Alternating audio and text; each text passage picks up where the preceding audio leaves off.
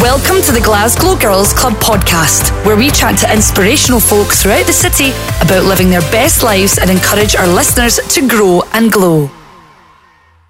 We are live. So, welcome all to Keeping Up with Cosmedicare episode three. This is a series which has been designed to showcase the healthcare treatments and surgical treatments on offer at Cosmedicare for men, women, and the transgender community. So, tonight we are on with two absolute experts and we are talking all about facial surgery. So, I asked in the group a couple of weeks ago if anyone in the community had any questions relating to facial surgery, and we got some really great questions in. So, thank you for anyone who took the time to write in. And please be reassured, no names will be mentioned. It's completely anonymous, and actually, emails get deleted as soon as they come in. So, that should hopefully put anyone else's mind at rest who's thinking about getting in touch with for future episodes as well. So, as I mentioned, we're joined by two absolute pros. Many of you will already know and love Jill Baird. Hello, Jill. Hello, Laura. Hello. So Jill is super active in the GGC community, which is always lovely. But Jill is the managing director of Cosmedicare and is the one of the only women that I know that's got MBA in her title, Jill. Oh, thank you. I might get rid of that though. It's starting to sound a bit. Mm. oh no, no, please don't. I love it. And for anyone who hasn't watched episode one of Keeping Up with Cosmedicare yet, I know that thousands of you actually have from the stats, which is amazing. But I would recommend that you do because it's a no holds barred chat with Jill who is very open and honest and talks about the you know the ups and downs of life the challenges she's faced from being expelled at school to being the first female to found and run a cosmetic surgery brand in Scotland and is now what five weeks away Jill from opening a fully funded state of the art multi-million pound private hospital I know it's crazy. It's at five weeks. It's it's just it's a blink away now. It's I can't wait. It's a, so I think I speak for everyone when I say on your cell, Jill. for sure, for sure. Now we are also joined, Jill. This is the second time that you've brought a man into our group. Yes.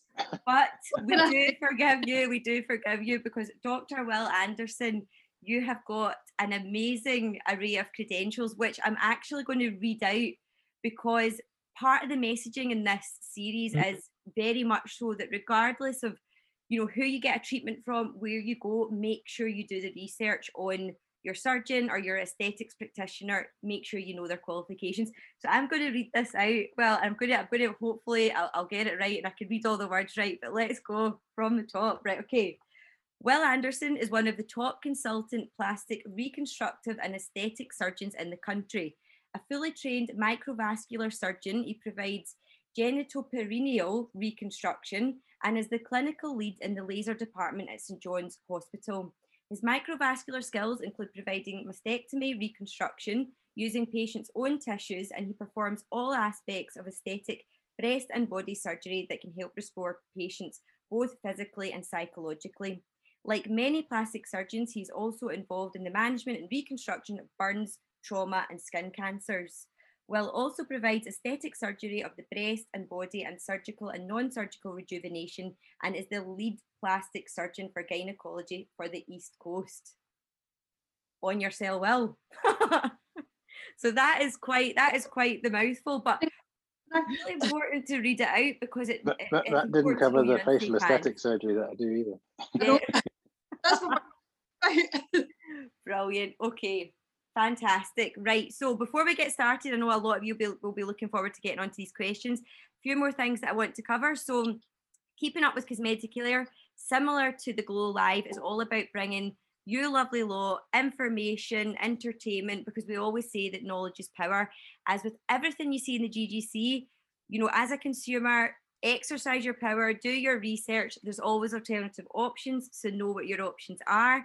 And also, just to add that this series is part of a carefully curated paid for partnership. But we like to see it as win win advertising because we can actually get all the community involved who want to find out about a topic and they're under no expectation or pre- pressure to make a purchase. So I think I've covered everything off, guys. Yep, you have. Will we, will we get right tore into the questions then? Tore in, love it. Tore in, right? Okay. So we're, we've got them. They came in with like different areas of the face. So I think it's quite good to probably read out the questions like that. So our first question came in, and it's about the, the these questions are about the nose. When it comes to nose surgery, what is the extent of what can be done? That was the first question that came in. Where where do we start with that one? Um, the nose is a, a key feature of the face, obviously, and what surgery is required to change a nose to a more desirable nose can range hugely, and that that cuts into kind of reconstructive surgery of the nose, which we sometimes have to undertake when there's been cancer resections, to you know minor surgery to help refine or change the, the appearance of the tip of the nose, to more major surgery that can involve you know completely altering the, the the the, bony and cartilaginous architecture of the nose to to reshape to reshape the nose completely. Um, and it's trying to get the expectations of the patient aligned with what you can deliver mm-hmm. um, and that's not always the case and certainly with uh, rhinoplasty surgery it's well recognized to be one of the one of the operations that we do that that has the highest revision rate. Um, and in terms of satisfaction rate, it certainly doesn't rank highly of all the procedures that we do, and that's that's because inevitably it, it's it's an area of the body that you are constantly scrutinizing, um, and uh, so it can be very challenging surgery indeed. Um, and and every time it needs to be bespoke the plan of action, getting to know the patient, understanding what their expectations are, um, so that hopefully you can deliver uh, so that you get a happy patient. And and there's no doubt in, in my mind, certainly with aesthetic surgery, one of the one of the key endpoints for me is if if you can make somebody happy with the outcome of surgery, that that's makes it all worthwhile, really. Oh, absolutely. Laura, that as well is um, we get a lot of inquiries for rhinoplasty surgery. Um, and when, when Will's talking about revision rates and things, that's industry wide. It's not as an individual plastic surgeon. Mm-hmm. Um, I've spoken about this on previous lives with, with Dan and even before Dan as well. There are surgeons that sometimes they just don't do rhinoplasties. Mm-hmm. Um, they might do other aspects of the face, they might do breast, they might do body. Then you get um, Maxfac surgeons that only do the face, but it doesn't necessarily mean that they are the, the best people for doing a rhinoplasty because there's lots of different aspects, like Will said about the nose, there's there's the functionality, the breathing aspect, which is usually cared for by an ENT surgeon. Um, and then Maxfacs come in and they get involved in reconstruction and things with that, usually if there's been some sort of trauma. But the people that probably do the most rhinoplasties are plastic surgeons who have decided that they're going to develop their skill set within that area of the face. And it's not uncommon to, to have surg- surgeons, particularly down in England, who only do rhinoplasties, they don't do anything else. Um, so it's really important that you do your research into a surgeon and at any point with any cosmetic surgery, with any surgery at all, if in doubt, don't just stop because you can revisit another time it's really, really important to get it right the first time because, as I'm sure Will will tell you, the revisional rate is quite high for rhinoplasty surgeries. And the more you go in and mess about surgically in that area of the face, things disintegrate. And that's how you see things like Danniella Westbrook, Michael Jackson, the celebrities whose noses have distorted into unrecognized abnormal type of, of results um, and what's aesthetically pleasing to one person isn't necessarily the same as another person. So when yeah. we're looking at selection, I tend to, to my first point of call when someone submits images and things is if first and foremost, if we can't see anything that we can improve, we try and discourage that patient from doing anything at all or look at surgical options, which Will's in a really fortunate position that he can do both. He can do surgical and non-surgical. So he's able to advise the patients independently of what might be the best option for them. Brilliant, because that actually was one of the the questions um, that came in in relation to surgical versus non-surgical. So, would you recommend going down the dermal filler route first to smooth out a witch-like bump in my nose before taking the plunge and going for a nose job?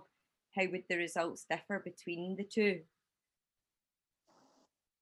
There's there's a limitation to what can be achieved with certainly with non-surgical um, uh, um, abnormalities on the nose, uh, and fillers are a very good way of trying to address those, and sometimes they can be very effective, um, and sometimes it can be actually very long-lasting. Uh, uh one of the advantages of certainly the fillers that I would tend to use, which is the hyaluronic acid fillers, is that they don't last forever. And if they aren't quite as we would like them, they, they can be dissolved with uh, an enzyme, albeit the enzyme uh, can create an allergic reaction uh, in, in a very small number of people. So for minor abnormalities, it can be an alternative, it can be a realistic alternative to open surgery. Uh, and it also can be a useful adjunct for minor imperfections post-surgically. Um, but it, it's certainly not a substitute for the majority of people that are desiring, you know, nose altering surgery because it just will not achieve the results that they're hoping for. Yeah, and on that as well, um, obviously you said I'm really active within the Glasgow Girls Club. Um, I'm a Glasgow girl myself. I love supporting other women in business, and I, I see lots of people offering rhinoplasty filler and things like that as well. And Frances, Frances Turner Trail, we we do a lot of work with Frances. She's excellent at non-surgical rhinoplasty as well. Um, but I think when it gets around this area of the face, the vascular construction of the face and things makes it really important that you get someone who knows exactly what they're doing. Yeah. Um, things can go very wrong very, very quickly around this particular part of your face. Um, that is very true. And dissolve things, but you can have reactions to that as well. So it's really important mm-hmm. mm-hmm. with your research and you go to someone who does this regularly. And yeah. I, if they're medically qualified, that's really where you want to be going. Okay, brilliant. Okay. Next question then. I've hated the bump in the bridge of my nose for 40 years. I'm ready to make a change, but I'm terrified of doing anything that will make it look worse than I think it is at the moment. Is there any way to see a visual of how my nose shape will likely be after the procedure and how long is recovery, please?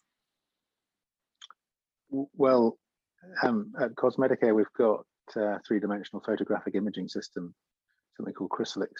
Um, and Jill is a bit of a whiz at uh, uh, using it. We use it for a whole variety of different indications, including uh, changes to breasts, for instance, but it can also be used for manipulating images for rhinoplasty uh, work uh, to give an impression of what the post-operative results might look like. Um, so that can be quite helpful.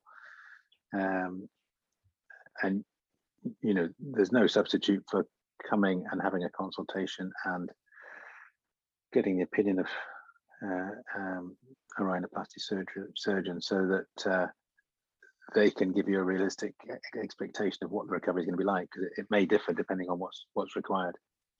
Okay, that makes sense. One, one of the things that differs in our patient pathway for rhinoplasty patients as opposed to other surgeries is I've spoken before about how we do telephone consultations first and foremost via um, images sent to the surgeons for them to, to give patients advice on what's potentially available to them, what their options are that's always followed by a face-to-face consultation and these are about half hour each um, but with rhinoplasty patients we get them back for a further consultation mm-hmm. and our cooling off period um, pre-covid was always longer for the rhinoplasty patients than it was for other patients which is usually the cooling off period that's recommended by the gmc and a lot of the governing bodies is two weeks okay. but with plasties we really encourage people to take a lot longer thinking about it um, one of the things the guys do in consultation, they use the Crisalix, but they also sit with a mirror with the patient, mm-hmm. looking at the whole aspect of the face and they, they draw things.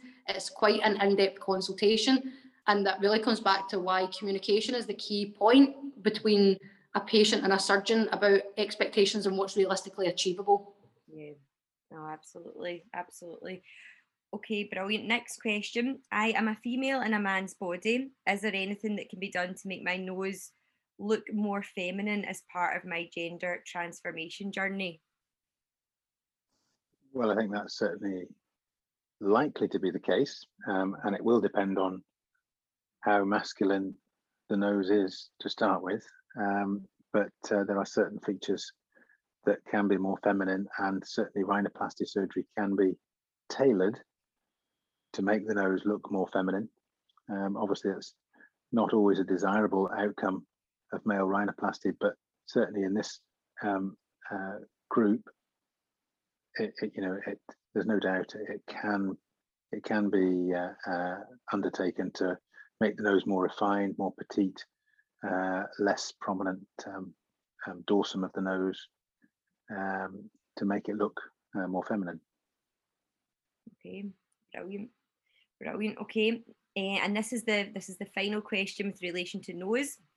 So I went I underwent a nose job a few years back when I lived in England, but honestly, I have never been satisfied with the results and was too scared to say at the time. I think my nose looks unnatural. Is there anything your team can do? Appreciate you would need to see it, but thought I would ask first. Absolutely right. We would need to see her Mm-hmm. um, to see what what the situation is. Uh, um, but um, as we said earlier on, uh, you know, revisional surgery is never as straightforward as the primary surgery. So getting the primary surgery to try and meet your expectations is the key. But um, you know, there may be things that can be done. Okay. Well, if you is thinking about this and they're googling things, it's known as revisional surgery. It doesn't necessarily mean that you're having a revision with the original surgeon. It's just a, of an initial result, um, and it can also be known as secondary surgery as well. Um, so if you are looking for that, you're looking for someone who does these and who does them regularly. You don't want someone who does maybe not, not an awful lot of rhinoplasties trying to do a revision of a previous rhinoplasty that's complex. That's just asking for trouble. Yes, that is definite, definitely asking for trouble. Right, okay, brilliant. Okay, so we're going to move on to ears. So the first question is, my boyfriend has the worst cauliflower ears from rugby. Is there anything that can be done? I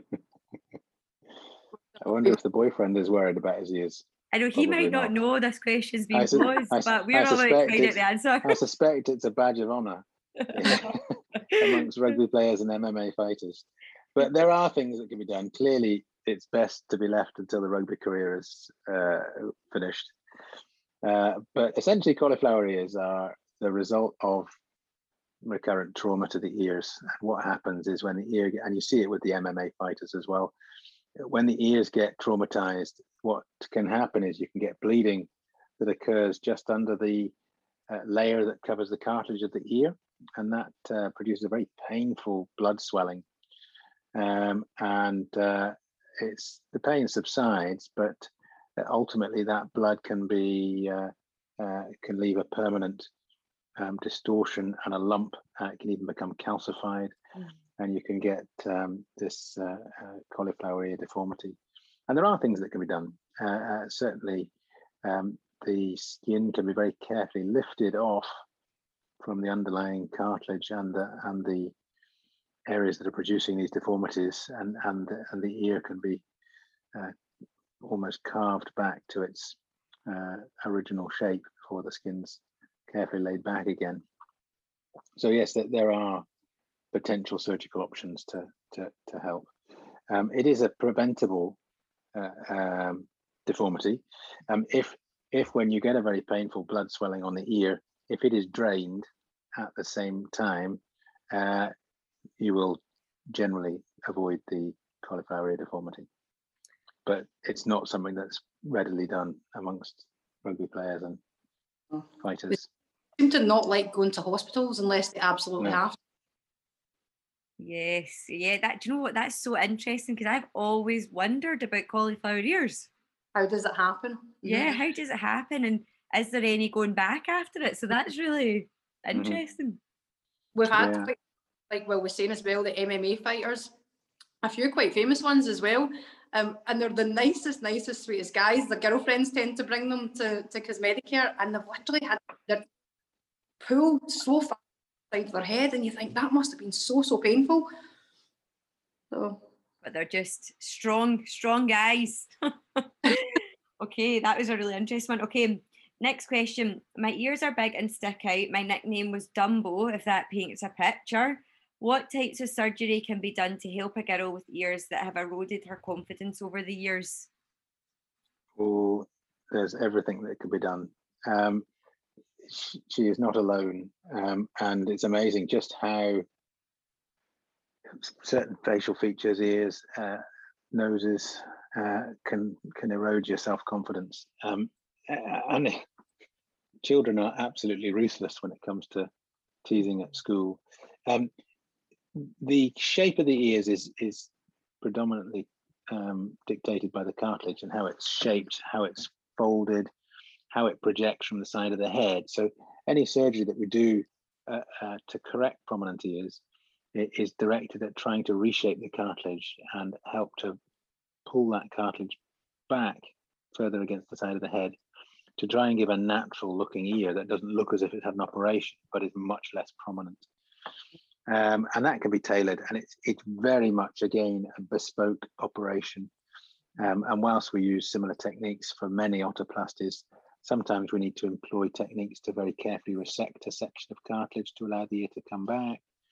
We can use sutures into the cartilage to help accentuate folds. We can use sutures to recess the, the bowl of the ear back against the side of the head. Um, all of these things are, uh, are, techniques that can be used. Um, there's a more commercial device called an ear fold, which people may have read about, which is almost like a, a staple that tries to fold the cartilage where you want it to fold, but it's a very one-dimensional type approach. Um, to ear correction, and I, I don't tend to use that. Um, and uh, you know, essentially, it's tailoring the, the surgery to exactly what the deformity is and how flexible the ear is, how nicely it will fold and, and change shape with um, uh, with sutures and, and with with uh, uh, recessing it against the side of the head. And it can be done under local anaesthetic. You know, it takes about between one and two hours um, to do that. Okay, brilliant. So, the recovery, the the pinnaplasties, Will does a lot of pinnaplasties. Will and two other of our surgeons do a lot of pinnaplasties, and again, it's one of those ones where it's really about managing expectations because what I've found of managing patients through these processes, like is like the girl said, she's got trauma from childhood, and people things, and they usually won't wear their hair up because they don't want anyone to see anything. So when you initially get this surgery done, your ears are literally pinned back to your head like something from from Star Trek. So you can't see your ears. As they heal, they, they will retract back out again. Um, and I think a lot of people really panic that they're going to regress right back to, to where they come from. And it takes a wee bit of time for that to settle. Um, but what you really, well, what I try and do, and I know that well and the surgeons do this in, in consultation as well, is really manage the expectation of what a, a normal ear projection looks like. Yeah. I mean, you put people in saying there's a difference between the two ears and there's literally two millimeters. So if you take a set, if you take a ruler and measure the two millimeters, the people have been through so much trauma and they're so self-conscious about their ears that they're measuring to the millimeter. It's like your boobs, your face is never perfectly symmetrical. You're never going to get exact symmetry. So again, it's one of those things you really need to think about what you're doing before you do it and be able to commit to the aftercare because the aftercare is really, really important with, with the pinoplastic procedures. Okay, and that's really interesting. It's local anaesthetic. You wouldn't mm-hmm. need to potentially. Be, yeah. Some people run a mile. It doesn't anaesthetize your hearing, so you do. Oh yeah. Hear, hear, things going on, but uh, usually there's chat and the radio playing. Oh, it's usually a fairly um, calming environment. Yeah.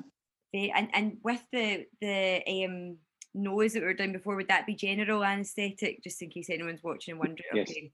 Mm-hmm. Okay. Right. Brilliant. So the next question is my daughter has those loop things in her earlobes which stretch them. She asked me the other day what she should do if she was to take them out. And then I seen this program promo, post and thought I would ask, can you help? Yes, we can certainly help. And we do quite a number of these, what we call tribal uh, piercings um, with the stretches that have elongated the uh, the lobe. Often it often it actually generates more lobe tissue than than there was before. Um, so it's certainly possible to essentially remove that hoop of earlobe and uh, reconstruct uh, a more reasonable and natural looking earlobe.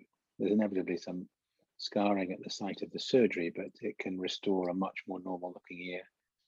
Um, and again, that's something that lends itself to being done under local anaesthetic. It takes perhaps an hour to do uh, two sides.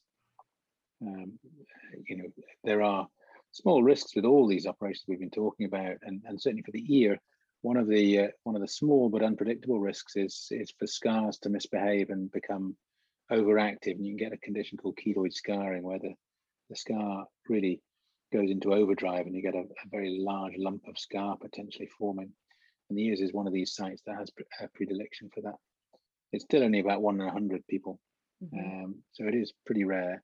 But if it does happen, it can be a real nuisance because it can require additional treatments, um, sometimes even further surgery. Mm-hmm. But it can be very difficult to get it to settle itself down. Um, that's something always to bear in mind. But uh, no, uh, again, tribal earlobe repair is, you know, and again, it's a bespoke operation. You you you, you work with what the deformity is to restore normality, essentially. Yeah, because some of them are small, aren't they? But some of them you see them in their mass. Yeah, yeah, absolutely. Yeah. yeah. No, on that yeah. stage, whilst we're talking about earlobes, um, there was another thing, and I don't think anybody's asked it. It might be because of the age demographic of uh, the people that are in the group, but the, we do another form of lobe surgery as well, which is lobe reduction. Mm-hmm. So a lot of the time, as people get older, and you tend to see it more in males, the lobe stretches and their, their ear looks mm-hmm. as if mm-hmm. it's, but it's really the lobe that has elongated. Okay. That option for that. Um, and it's a sign of wisdom. Yes. that often. Unfortunately, my earlobes are very small, I think. um, and the thing that I don't think anybody asked, but whilst we're on the, the topic of piercings, mm-hmm. we experienced with a patient, everything stays um, confidential, but we had a lady who travelled quite some distance because she'd had those um, piercings put in your ear. It's like the stars. I can't remember what it's called, but it's like um, the formation of the stars, you have it pierced into your ears. Okay. Lovely young woman. Um, she'd had these piercings in a professional setting, a sterile environment. She'd done everything right. And she took her reaction to them, and cysts grew. Completely deformed her ear. We found she, she was in a newspaper and somebody commented and said, Oh, Cosmedicare might be able to help you. So we did it as part of our Cosmedicare trust, and Will was her operating surgeon. Um, but there are things that can be done and a lot of people they, they won't come forward because they think if it hasn't been offered in the nhs that it's potentially there's nothing that can be done it's not available. That's not always the case. Yeah. So worthwhile for people to know that that's an option. Whether they want to pursue that down the nhs or look at it privately there are mm. options as well. That was keloid keloid scarring that lady had mm-hmm. which can occur at piercing sites. Um, yeah. we see quite a number of patients both on the national health service and certainly in cosmetic we've seen some too. With that's really interesting and good to know that you know there, you might as well ask the question. Yeah, eh, just mm. ask if anything can be done if there's something that's that's affecting you. Right. Okay. Brilliant. So the last question on ears: Are you left with scarring on your face if you get a procedure done on your ears? Where's this? Where's the scarring, and what's what's like the recovery time for? Well, my my typical post-operative management would be for, for a full ear correction, I would tend to put a very well applied padded dressing and a bandage around the head um, to help uh, cushion the ears, and that stays on for between five and seven days.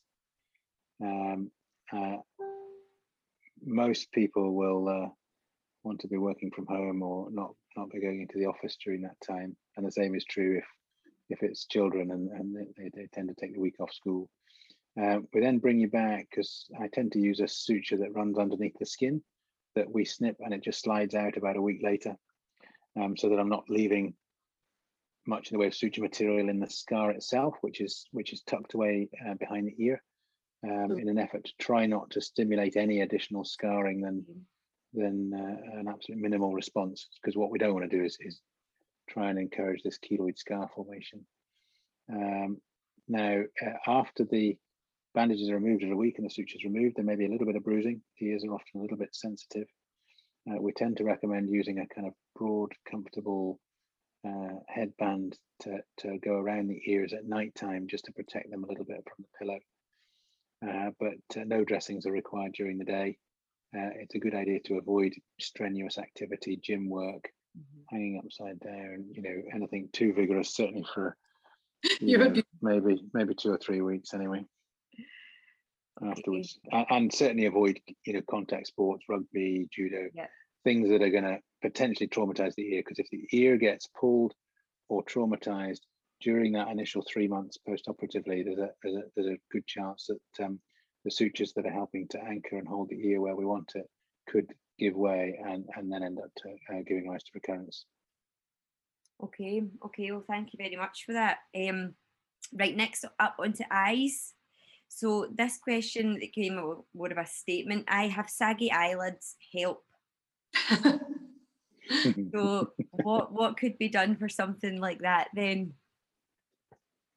Well, all sorts of things, and actually, you know, the eyes are one of those areas that's uh, uh, sometimes in advance of the rest of the face in terms of the aging process. And with more and more people now um, online, like we are just now, people are becoming a, mu- a much more aware of their their facial appearance and mm-hmm. being less discontented.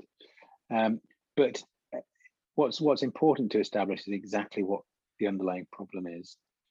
Um, it's important to know that the, uh, that there isn't an underlying eye problem or a problem with the actual mechanics of the eyelid function in terms of what we call a true ptosis or what we call eyelid droop.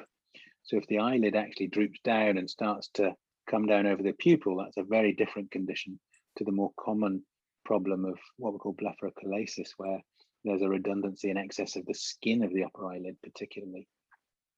And that's very common, and that's much more easy to treat. Um, uh, ptosis surgery, where the eyelid, the eyelid has truly drooped, that, that requires a specialist that tends to do uh, ptosis surgery. Um, but uh, the, the upper eyelids are the most common uh, uh, target for, for surgical rejuvenation um, within the face. And, um, you know, it's about very carefully tailoring, removing the skin that's redundant. It's also vitally important that you do assess the patient very carefully because there are other things that can influence the uh, the appearance of the upper eyelid, and that in particular includes the, the, the brow itself. Mm-hmm. Um, and we sometimes see this when there's been over exuberant Botox and neurotoxins used, uh, because if the elevators of the brow are, are allowing the brow to droop down, then the upper eyelid can start to, to be a bit more crowded um, and can make it look a bit more uh, conspicuous and hooded. Uh, but um, it, it's it's usually the eyelid itself that's that's the main issue, and it's one that's pretty straightforward to sort out if done carefully. But like all things, there are small risks associated with surgery. Upper eyelid surgery is very um, readily done under local anaesthetic, in fact. Um, it's day, day, case surgery, uh, but there are some small risks. Infection rates with eyelid surgery are very low. Uh, we're very meticulous to s- sort any bleeding, uh, um, and, and usually there's virtually no blood loss at the time of the surgery itself. Uh, but um, we have to be very meticulous and careful with management of any of the little fat pockets that are around the eye, because what we don't want to do is um, get any bleeding around the eye mm-hmm. in the post-operative period, because that can be a, an issue because it can press on the eye. It can compromise the circulation to the eye, and in very rare circumstances, it can even lead to visual loss. So these are these are risks that we counsel everybody about. Um, yeah. Thankfully, they're extremely rare. Um, but you know, it's a cliche. You have to go in with your eyes open uh, uh, when um, when we're when we're talking about these sorts of operations. Oh. And Jill was mentioning earlier uh, about uh, injections uh, for the nose and for around the eye area. This is a, this is a real minefield with the number of people with pretty much no qualifications injecting fillers around the facial areas, um, often with sharp needles, um, because if it's inadvertently uh, injected into into the vascular system, it can end up leading to to, to blindness, to tissue necrosis, to scarring. Um, so, uh, you know, and there's been a lot of talk about that in the media recently about yeah. um, regulation. Yeah, one of the um, so I've had upper eyelid surgery. I've had it a couple of years ago with my own team. Um, I did a video diary that's in facial group, one of the private facial groups. Um, but one of the things that people usually ask us is, what age can you start looking at this from? So I'm 30 now. I think I had it when I was about 35. Um, but we do see people younger. We do see people a lot older. Um, one of the things that, that Will would talk to you about in consultation, or any of the surgeons would talk to you about in consultation, is what other non-surgical treatments have you had? Um, the current trend is this fox eye thing. So a lot of the guys just wouldn't re- recommend having um, upper eyelid surgery within a certain time frame of having the, the fox eye lift or under eye filler or Botox because they want to see the natural position of the eye before they get in there and start operating on it. Yeah. Um, in the past, people maybe fib a wee bit about when the last had Botox, but it's really important that you tell your surgeon the truth, even yeah. if that surgery a wee bit, because ultimately you're spending a lot of money. You only want to do this once. You want to get the best outcome the first time. Yeah, absolutely, hundred percent. Certainly, fillers around the eye can endure for an awful long time. Sometimes, I mean, we we tend to suggest that fillers may last for a year or possibly two, but you know there are um, certainly well documented cases of filler lasting over a decade in certain parts of the face. Yeah. Um, and sometimes it can cause, you know, grumbling problems with, with, uh, you know, some soft tissue swelling, fluid, fluid uh, swelling, um, and it's because a lot of people injecting fillers are injecting very big volumes, whereas often you don't need big volumes to make um, appreciable changes. Yeah. Remind me to come back to um, another service that that Will offers and most plastic surgeons will offer fat transfer. I don't know if any questions about it, but it is an alternative to filler. Right, okay. I'm going to note that down. Okay, right. That's really interesting. And again, just heart. It's fantastic, by the way. The fat transfer. I think I think well, fat transfer has got so many applications within aesthetic and reconstructive surgery. Surgery. Tell us about it, for, it now. Well, we use it in reconstructive breast surgery. It can be used to provide breast augmentation. It can be we use I use it almost uh, as a, as a a standard as part of facial rejuvenation surgery. Uh, because part of the aging process, and the aging process is a complex one, it doesn't just affect your skin, it affects all the tissue layers. And as we get older, uh, some of the characteristic uh, features are you, you tend to deflate, you know, your, your, your soft tissue volume, particularly in the mid, mid, mid facial, mid facial area, you know, tends to kind of become more sunken and that makes the eye bags more conspicuous. If you can restore that volume with your own tissues, um, it's a really helpful thing in terms of adding to the rejuvenative process. Because with facelifting surgery, um, you know, the, the area that's least affected by facelifting surgery tends to be the the the, the, the central face. Um, it can really be very helpful for the jowls and the neck and uh, and things, but um, you know, fat transfer has really come into its own with with helping to restore uh, youthful volume to the to the mid face. And the other oh. thing that is is good with with fat transfer is that uh, fat tissue is actually quite a, a, a, potent resource for stem cells, which um, are kind of rejuvenative in their own right. So they can be quite um, a helpful addition um, to, to, to, many, uh, be it uh, lower eyelid surgery or uh, face uh, facelifting surgery. Um, uh, I've used, I've, I've, been doing some fat transfer today for helping to restore better contour to a cheek in a, an unfortunate um, lady that had really very severe acne uh, with with very indented and depressed scars on her cheeks. So we were helping to release those scars from where they're kind of bound down and and then um, really filling in with a, a thin layer of, of um, fat transfer and helping to restore some volume to hope to give her a bit, much better. Smoother cheek. We never have thought like that was even possible. So, so where mm. whereabouts in the face then could could fat? Because could could it go anywhere in this kind of middle But then oh, you, you you can put fat anywhere. It can it can help rejuvenate for hollow uh, hollowing of the temples. It can be fabulous for restoring volume to the mid face. Um, it can be used for very hollow upper eyelids or the brow area. Um, it, you know, it, it, you know, you can use it for lip volume. Um, it's it can be used around the nasolabial creases to help improve those, and also to restore, you know, cheek cheek volume and accentuate um, the malar prominence of the cheekbones. Yeah. You know, so it's it's um, it's pretty versatile. Laura, we, me and you have spoken about this. I'm not going to lower the tone in this one because we're talking about faces, but there is another area that fat transfer can be used for. I'm sure I'll get well back on to talk about that. interesting. Who knew? This is so this is so mm. interesting, guys. Right, okay. So next question up then. Can your so you might have actually answered this well. Can your brows drop to give you saggy eyelids? Oh yes. Yes. Absolutely, one hundred percent. Okay. Um, and it's part of the natural, you know, gravity is the enemy uh, with the aging process in all respects.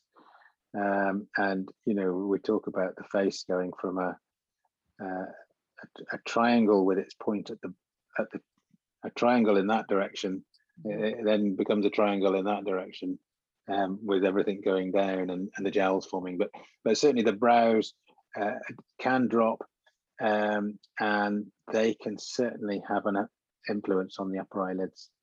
Um, and there are ways to try and restore a better height to the brow.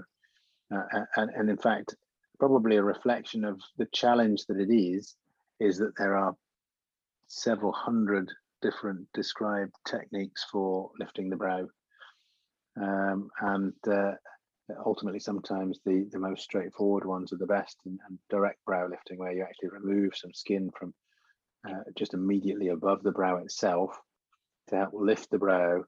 Uh, it often has the most direct effect, but it's it's at the expense of a little fine scar that runs just along the top edge of your eyebrow.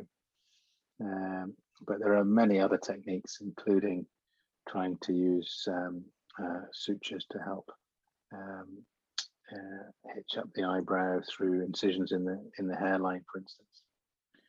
Um, but uh, endoscopic brow lifting, where you use cameras through some little incisions further up in the hair, was very popular in the in the 90s and the early 2000s, and it's very much uh, uh, um, dropped off in terms of popularity uh, because the the effects are not necessarily that enduring.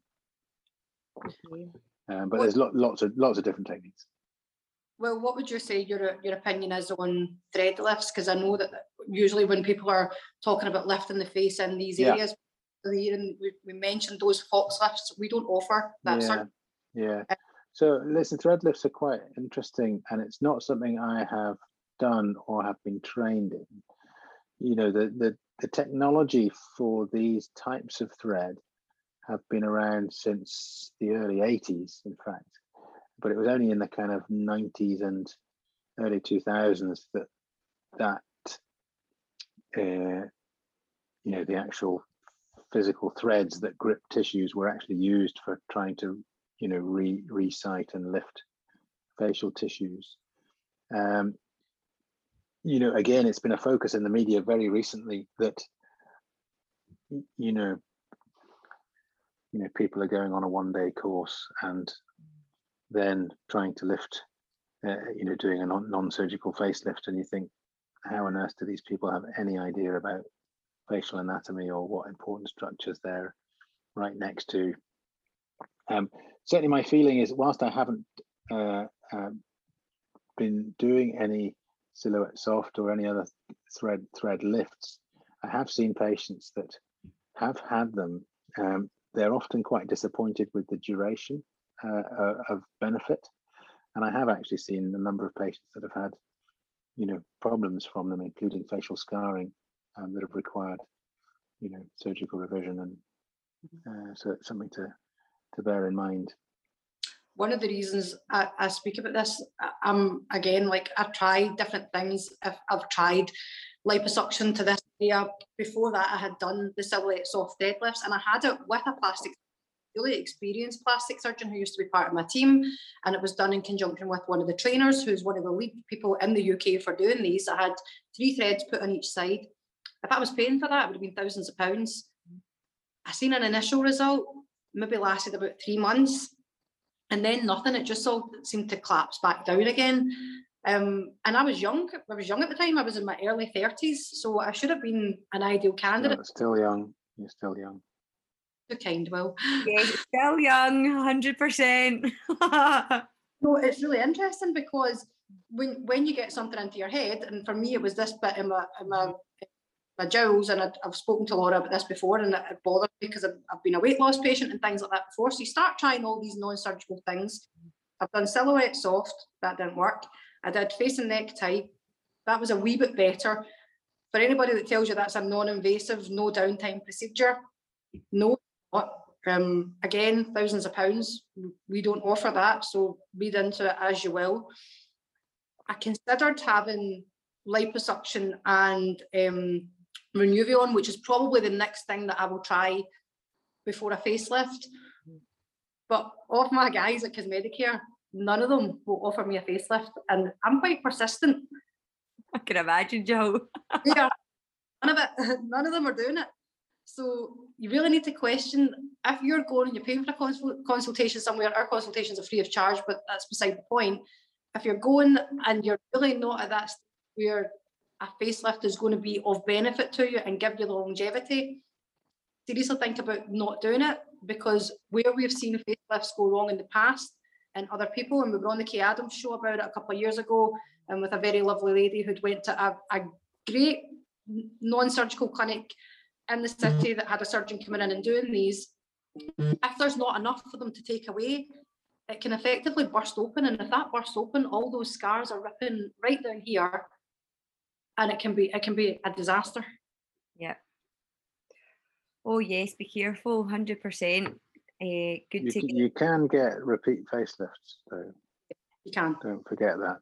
So whilst whilst you wouldn't typically see patients seeking facelift surgery until they're well into their forties, um, or, or, or uh, sometimes a lot older, uh, facelift results can actually be very very powerful in the, in that slightly younger age group. Um, you know, the forty plus. You know, generally wouldn't um, wouldn't be considering facelifting surgery at Jill's tender age. Uh, Nearly- but um, but you know, uh, uh, and the effects from a facelift are long lasting.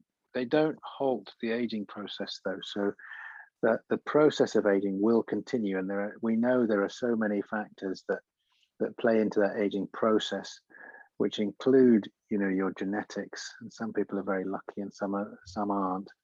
But you know, being careful with sunshine exposure, you know, avoiding cigarettes, you know, these are all crucial things. Eating well with a good diet, you know, all of these things are good general um, measures to just try and ward off the aging process. Yeah, absolutely. Okay, brilliant. So the next question, guys, is can Cosmedicare advise on types of brow lift surgery techniques, etc., done with forehead lowering? Also, can they advise on hair transplant technique for eyebrows replacement? I have none. Not that I overdid them. I was literally never blessed with any. So we do have um, a hair transplant specialist who treats males and females. Um, he's a very popular provider across a lot of different age groups, so males and females. Um, something a lot of women don't talk about is even from an early age, their hairline can start receding back. So whereas usually yeah, you'll see people like Wayne Rooney going for hair transplants and things. It's actually quite common amongst the female population as well. Um, you can also get a treatment called PRP, which encourages stem cell growth of the hair um, for restoration. And that tends to be quite popular amongst people who don't have such bad hair loss um, or have maybe been through other medical treatments that have impacted on their hair growth. So the hair transplant, um, that's the first thing, it can, it can lower the hairline, um, which wasn't the question, but it is potentially a solution to the, the problem that that person's having. Um, that can also be applicable to the eyebrows. So the exact same way in which the, the hair is um, taken from the donor side to the back and implanted into the eyebrow is the same as how it would be implanted into other aspects of the the the, the head really. Um, in terms of the brow lifts, that's really Will's area because there's so many options. Yeah, as we were alluding to earlier on, Yes. there are many, many different techniques, and uh, you know, it's a case of coming to get an assessment and Yep. discuss what might be the most appropriate option Forehead for that individual. something else that we'll probably be able to, to give a better answer to. It, it is a possibility. Um, it's quite a complex surgery. It's not a it's not a very popular request. Um, I missed that, Jill. What was that you were talking about? forehead, Uh huh. So lowering lowering of the hairline. Yeah. For me, that tends more from, from our trans community. Um, and they tend to come seeking that as part of a facial feminization package, um, similar to what your, your previous uh, trans patient had asked about the facial feminization of the nose. Mhm. Um, there's a lot of different options available for facial feminization um, and lots of different demographics of society. Some of it is is usually factored into the NHS um, transitioning pathway, so it's worthwhile looking at that. Um, and similarly, as Will was talking about facial fat transfer, that can be a really good way of feminizing the face through volume. Um, so all these things are really worth looking at if you are looking at a, a gender reassignment transitional program, looking at what can, what procedures can be combined at the same time and what is going to give you the maximum benefit for the overall aesthetic appearance. Instead of looking at your face as just one area that you're concerned about, look at the whole picture. Mm-hmm. And a lot of times, the inverted filter on Instagram is, is one of the things that I say to people. What you see is not necessarily what other people see. So you will scrutinize yourself beyond belief, whether it's acne scarring or your ears or I do it with my skin. I've had eczema my whole life. And well, I'll tell you, when I'm nervous, I pick at this ear something awful. I, I, I've got this running joke that the hospital's called cost me an arm, a leg, and half an ear because I've, I've been so stressed. I keep picking at it.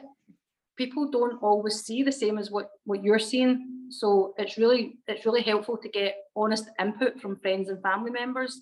Yeah. And friend and family member, what I would say to people is be constructively honest. There's no point saying to your your child or your friend or your partner, oh no, no, you're being daft. There's absolutely nothing wrong with you. If that is something that's mentally and in terms of confidence affecting someone, and it is something that you can see, it's okay to say that, but say it in a constructive way that's supportive, opposed to a, a negative way that's a critique of somebody's appearance, because nobody likes that. It's- that's not helpful to anyone.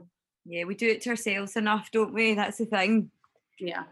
Okay, brilliant. Okay, so this is the last question on the eyes, and guys, and then we're moving on to face, if that's okay. So, eyes, I have bags under my eyes which never seem to go away. They're worse when I'm tired. My friend told me there are facial surgery options available for this. Can you tell me what they are and also what the expected outcome is after the procedure?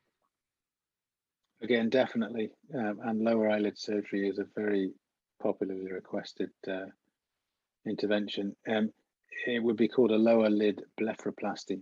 And how that's performed uh, can vary. There are, again, a number of different techniques. It's all about tailoring what's done to what is required to get the outcome that, that is desired. Um, but um, with the lower eye lids and, and she mentioned kind of eye bags and, and tiredness. What tends to happen is that the um, uh, as the aging process progresses, um, a number of factors, the loss of fat underneath the eye can accentuate that lower eyelid tear trough.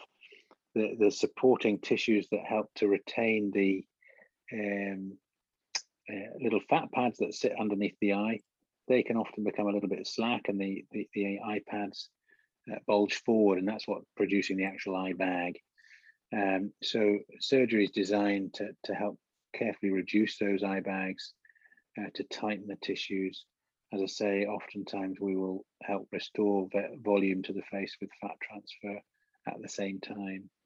Um, and uh, you know, I tend to prefer doing my lower eyelid surgery under a, uh, a full anaesthetic rather than under local anaesthetic, but it can be done under local anaesthetic even, um, and, uh, and it's often very well tolerated. Um, but uh, again, it's it's it's about you know assessing the patient, understanding their expectations, and see tailoring what what's done to to, to meet those. Um, and a, as I say, there's a number of different techniques. Okay. And again, a number of risks uh, associated with yeah. surgery too, uh, as Absolutely. we mentioned before. Another thing that I would add on to that, um, we we get some people come to us and they think they need lower blepharoplasty because of the darkness under their eyes. Um, first and foremost, and it, it, sounds it's never what anybody wants to hear, but water intake can cause that. Um, and lack of sleep and stress, and particularly in people that have got stressful jobs or they've got kids and things as well. So it's always worthwhile looking at that first and foremost. Then um, within the, the Asian demographic, we tend to have particularly Asian men coming thinking that they need a lower blepharoplasty because of the darkness under the eye. And that's not really what's needed. That can be treated with non-surgical options um, and can help with that. So it's worthwhile really seeking out advice from people who are informed in all aspects of what's available to you so that you get the right mm. solution to you and don't automatically jump into a surgical option. You know, and sometimes alternative approaches can be very effective um, for, for, the eyelids. Uh, um, that can include, you know, fat transfer, also laser tightening of the skin can be really useful um, in the right in the right patient, and that, that you know that can affect and improve, you know, sun damage, sunspots, wrinkles, complexion issues, uh, and and it can be a very helpful rejuvenative intervention in its own right. We should probably mention the laser a bit more. Um, as Laura said in the introduction, Will's one of the laser leads um, at St John's. Um, I think he is the laser lead. Um, mm-hmm. He's our at Cosmetic here, um, and also at St Helens as we as we go into the hospital as well. And I think we made all Will's Christmases at once when we gave him a CO2 Syneron Candela laser, which is like the best laser available in the market. I mean, his eyes lit up when he seen that. it's a very good laser. Yeah, definitely something excited. I just like handed the guy keys to Ferrari. He was delighted. he's he's very well versed in integrating that into treatment care options and trying to avoid people needing surgery in the first place. Yeah. Okay. That's that sounds it's really interesting. It's it's amazing the breadth of stuff that can be done surgically and non-surgically. It really, it really is. Mm. Okay, so we're moving on to our final section this was a really interesting question actually because i think probably every single person that watched this show thought the same can we talk about the friends reunion have all the girls had facelifts uh, can you tell that was the question i saw that question yes. um, well the important thing is um, if you've had a very good and well executed and carefully planned facial rejuvenation procedure you really shouldn't be able to see very readily whether or not they've had surgery. The problems yeah. arise if there are some of the telltale stigmata of, of a facelift that hasn't been perhaps as well executed. Perhaps the earlobe has been uh, distorted slightly. Uh, maybe there's undue tension on the skin and the scars have stretched. Um, but uh, there's no doubt a facelift does require scars, but we try and put those scars in the most inconspicuous locations and, and hide them at the hairline, just around the around the sideburn area and, and just down um, around the ear and into the hair at the back for a full face and neck lift. Um, and they often settle extremely well. Um, so, so if the, if they're looking too good at the reunion, they probably have had something done, mm-hmm. uh, but you may not be able to tell. So my opinion on this, mm-hmm. and I, something that I've spoken about quite a lot. I actually watched a, a celebrity blogger talking about this the other day. Was what in today's society right now is perceived as a surgical intervention. So I mentioned earlier on that I'd had face and neck tight. Mm-hmm. That is been described as a non-surgical alternative to a facelift. But let me tell you, I will share this video of me having that procedure. I can assure surgical procedure. One of my surgeons took his jacket off and came in and sat down and held my hand. I nearly had a heart attack on the table. It was not good. It was not a good experience, which is why we do not offer it. The cannula, which is a rod about that length, sometimes longer, is inserted and it goes down like this. So it's down so close to your jugular that you're scared to breathe. And that was under local anaesthetic. No sedation, nothing. You, uh-huh. are not selling it, Jill. You're not I'm selling not it. the reason the reason that some people take that option, particularly celebrities, is so that when they're asked a direct question by the media, or if they're going to promote beauty products such as um, natural skincare creams that give them the look that they've had, they can hand in heart, straight face, that's not moving, say that they have had a facelift. So technically, they have not had a facelift. But if you look at what they have actually had done, it's usually a procedure to tighten this area, and then they've had laser resurfacing or they've had fat fat transfer. If you think back to Kim Kardashian saying that her bum was her own, yes, it is her own. It's her own fat. It's been taken from every other part of her body, so it is her own. But it has been a surgical procedure that's got to that. That's what cast of friends have done, including the men, not just the women. So do you think the men have done it as well then? Well, I, I was looking at Tom Cruise sitting at Wimbledon, and I thought Mm, I thought he'd, I didn't get a very good look, but I think he's had some fat transfer recently. yes. Oh, that's do you guys like like like obviously be knowing the signs and you must look at celebs and just be like, uh-huh, uh-huh. You must just know. Celebs, I do it in Marks and Spencers. you can just tell, you can just tell, right, okay. That is that's really interesting to know and interesting to know if it's non-surgical, somebody could say not had one. Okay. Right. Next question. When would you recommend a facelift over another aesthetic procedure like fillers and Botox? It's all down to the individual and you know how advanced the aging process is, um, what their concerns are. Uh, certainly, uh, a lot of these non non-surgical or less invasive procedures can can make significant improvements that will delay the requirements for a facelift. But once you start to get more significant jowl formation um, and and neck problems, you know, it, it's limited what what the non-surgical uh, approaches can can really do.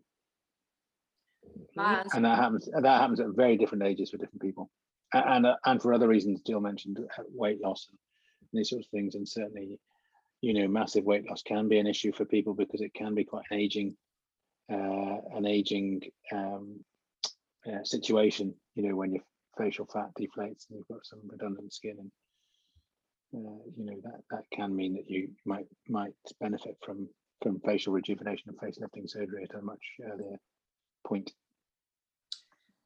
my viewpoint on it is slightly controversial, and I know that any surgeons watching this, they, they might not like the answer, including Will. So he'll close his ears to this one. I think a female who, like most females, is interested in how they look and how they look has an impact on how they feel. That's all fine and well, but these things cost money as well. And I think when you get to a point where you're making interventions non-surgically, whether it be filler, the initial cost of those fillers, you can you can get what's called liquid facelifts, where it's eight point lifts, and those can run into thousands of pounds.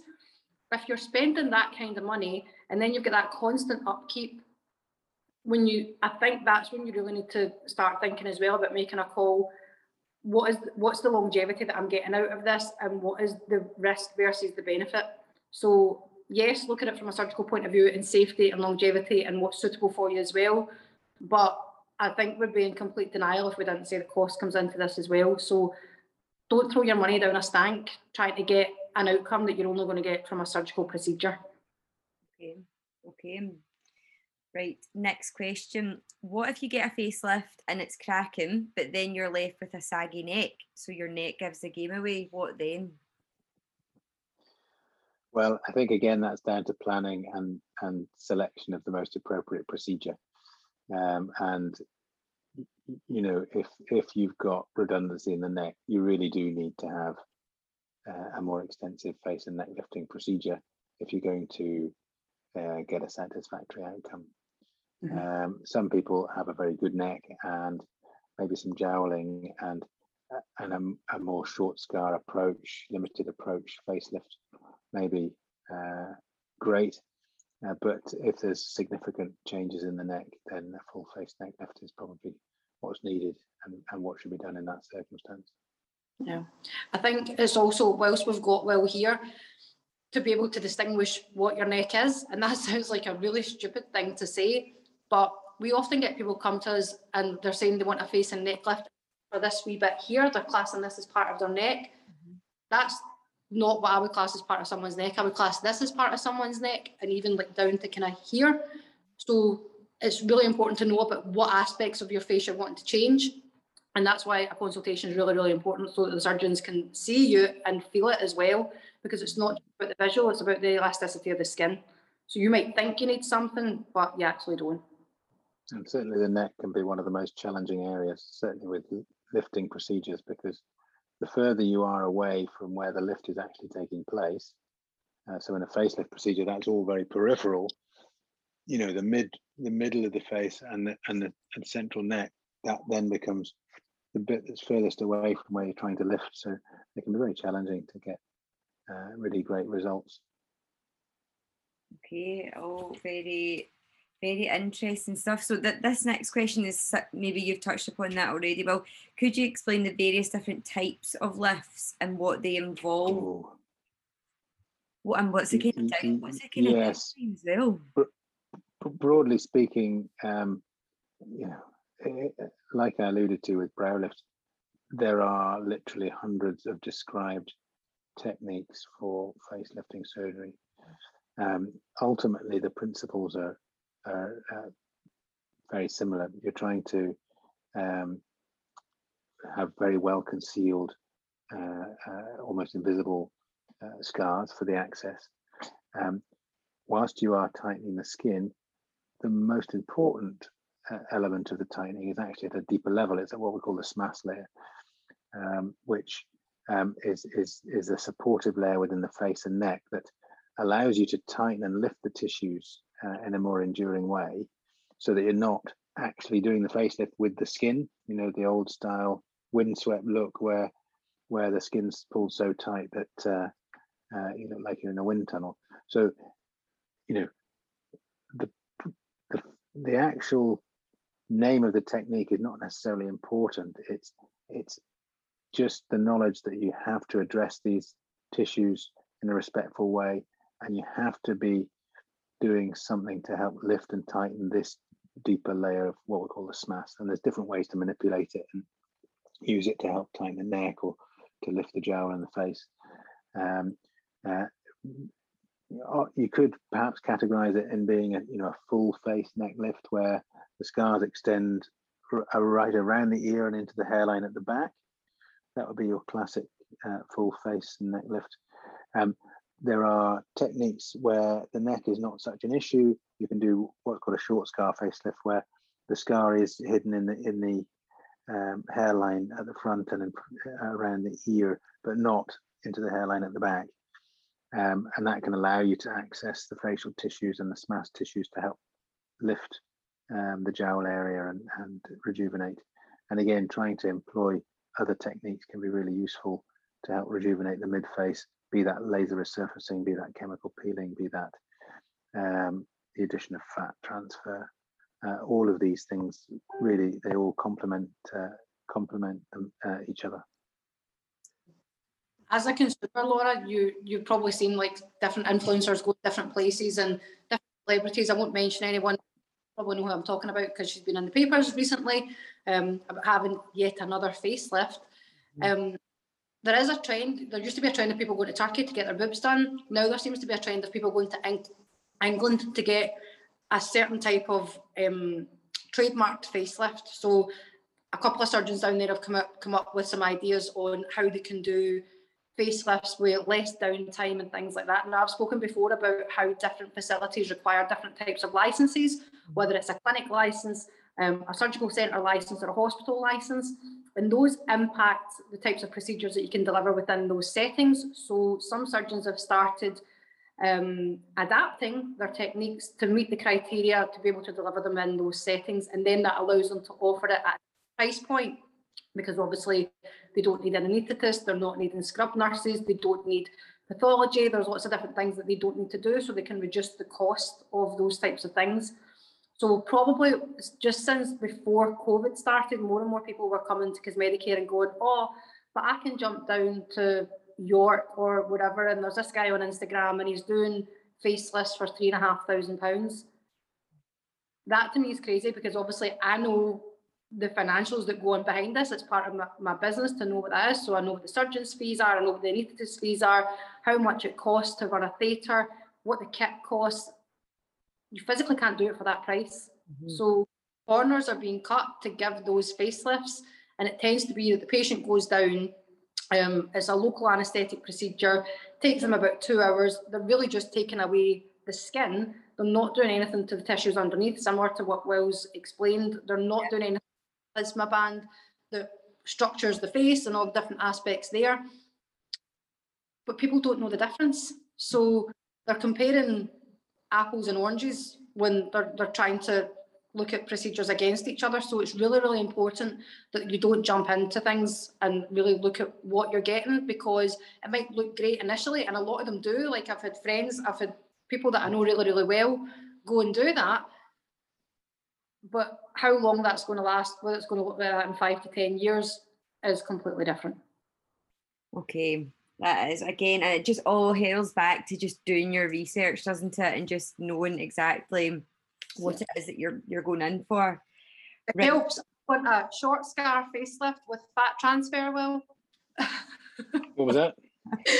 want a short scar lift with fat transfer, just to hear and a wee bit of that. My ear, my earpiece. I can't. It's, 'cause something's gone wrong with it. I can't. okay. Can't hear. I not, he can't hear you, Jill. He's not listening. Okay, brilliant, guys. Right, last question then. Um, what if you hate the results of a facelift? Do you have any way to show clients what the results may be before going for it? So would that be something? Could that 3D scan that you guys have got be used? we can do that. Um, I haven't got, I haven't done enough in it with that to be able to show somebody realistically and put my hand in heart and say, I think you're going to look like that afterwards. I, What? I, I I have. I've got a suggestion as a cheap way of having a a, a look of what how you might look after a facelift, and that is to lie down on your back, Mm. uh, looking up, and get somebody to take a photograph of your face. Well, that's we all take photographs. yeah, I know, but we all do that anyway. Well, Oh, okay. but that that that gives you an impression of what the facelift uh, Okay. outcomes can be, interesting. Okay, and and, and and ju- obviously looking at photographs of uh, uh, um, previous patients. That's another yeah, really good way of seeing. and you've got a private face group for Cosmedicare, which we'll post underneath this as well. Yeah. I- I'm looking forward to growing. That was- That was probably one of the last of the groups that we introduced, and unfortunately, we introduced it right as COVID happened. So, um, but what I would also say as well, whereas our breast patients and our tummy tuck patients are very, very vocal and very open to showing before and afters and things like that, there seems to be this thing with faces that patients aren't as confident in doing that because I think it's a lot of women, particularly the Glasgow Edinburgh divide. The Glasgow girls have shouted about a lot of things. Mm. The Edinburgh ladies keep it very, very quiet and low key. You don't know who at the school gates has had it, whereas the Glasgow girls will turn up with a headband still round their head and be quite happy to say, I did this, I went here. Yeah. Um, so I'm looking to encourage people to to communicate and to open a dialogue on on the, the facial surgery group. I think it would be really, really helpful. Okay, okay, brilliant, guys. Thank you so much for taking the time and taking us through all those different procedures. It is they're really interesting the breadth of what is available non-surgically and surgically you know should that be something that you are looking into so that's just been really interesting Thank you so much for having us, and we'll be back at another point to talk about other Fs, but we'll get to that later. Lucky Um, you will no that was brilliant thank you again for your time Great. No problem. we'll be Pleasure. put on our youtube channel and our podcast as well so people can can watch in the replay okay, thanks, Laura. You have a nice. Fantastic. you Thanks, Laura. We'll hear from you soon See you later. Bye. guys. Bye.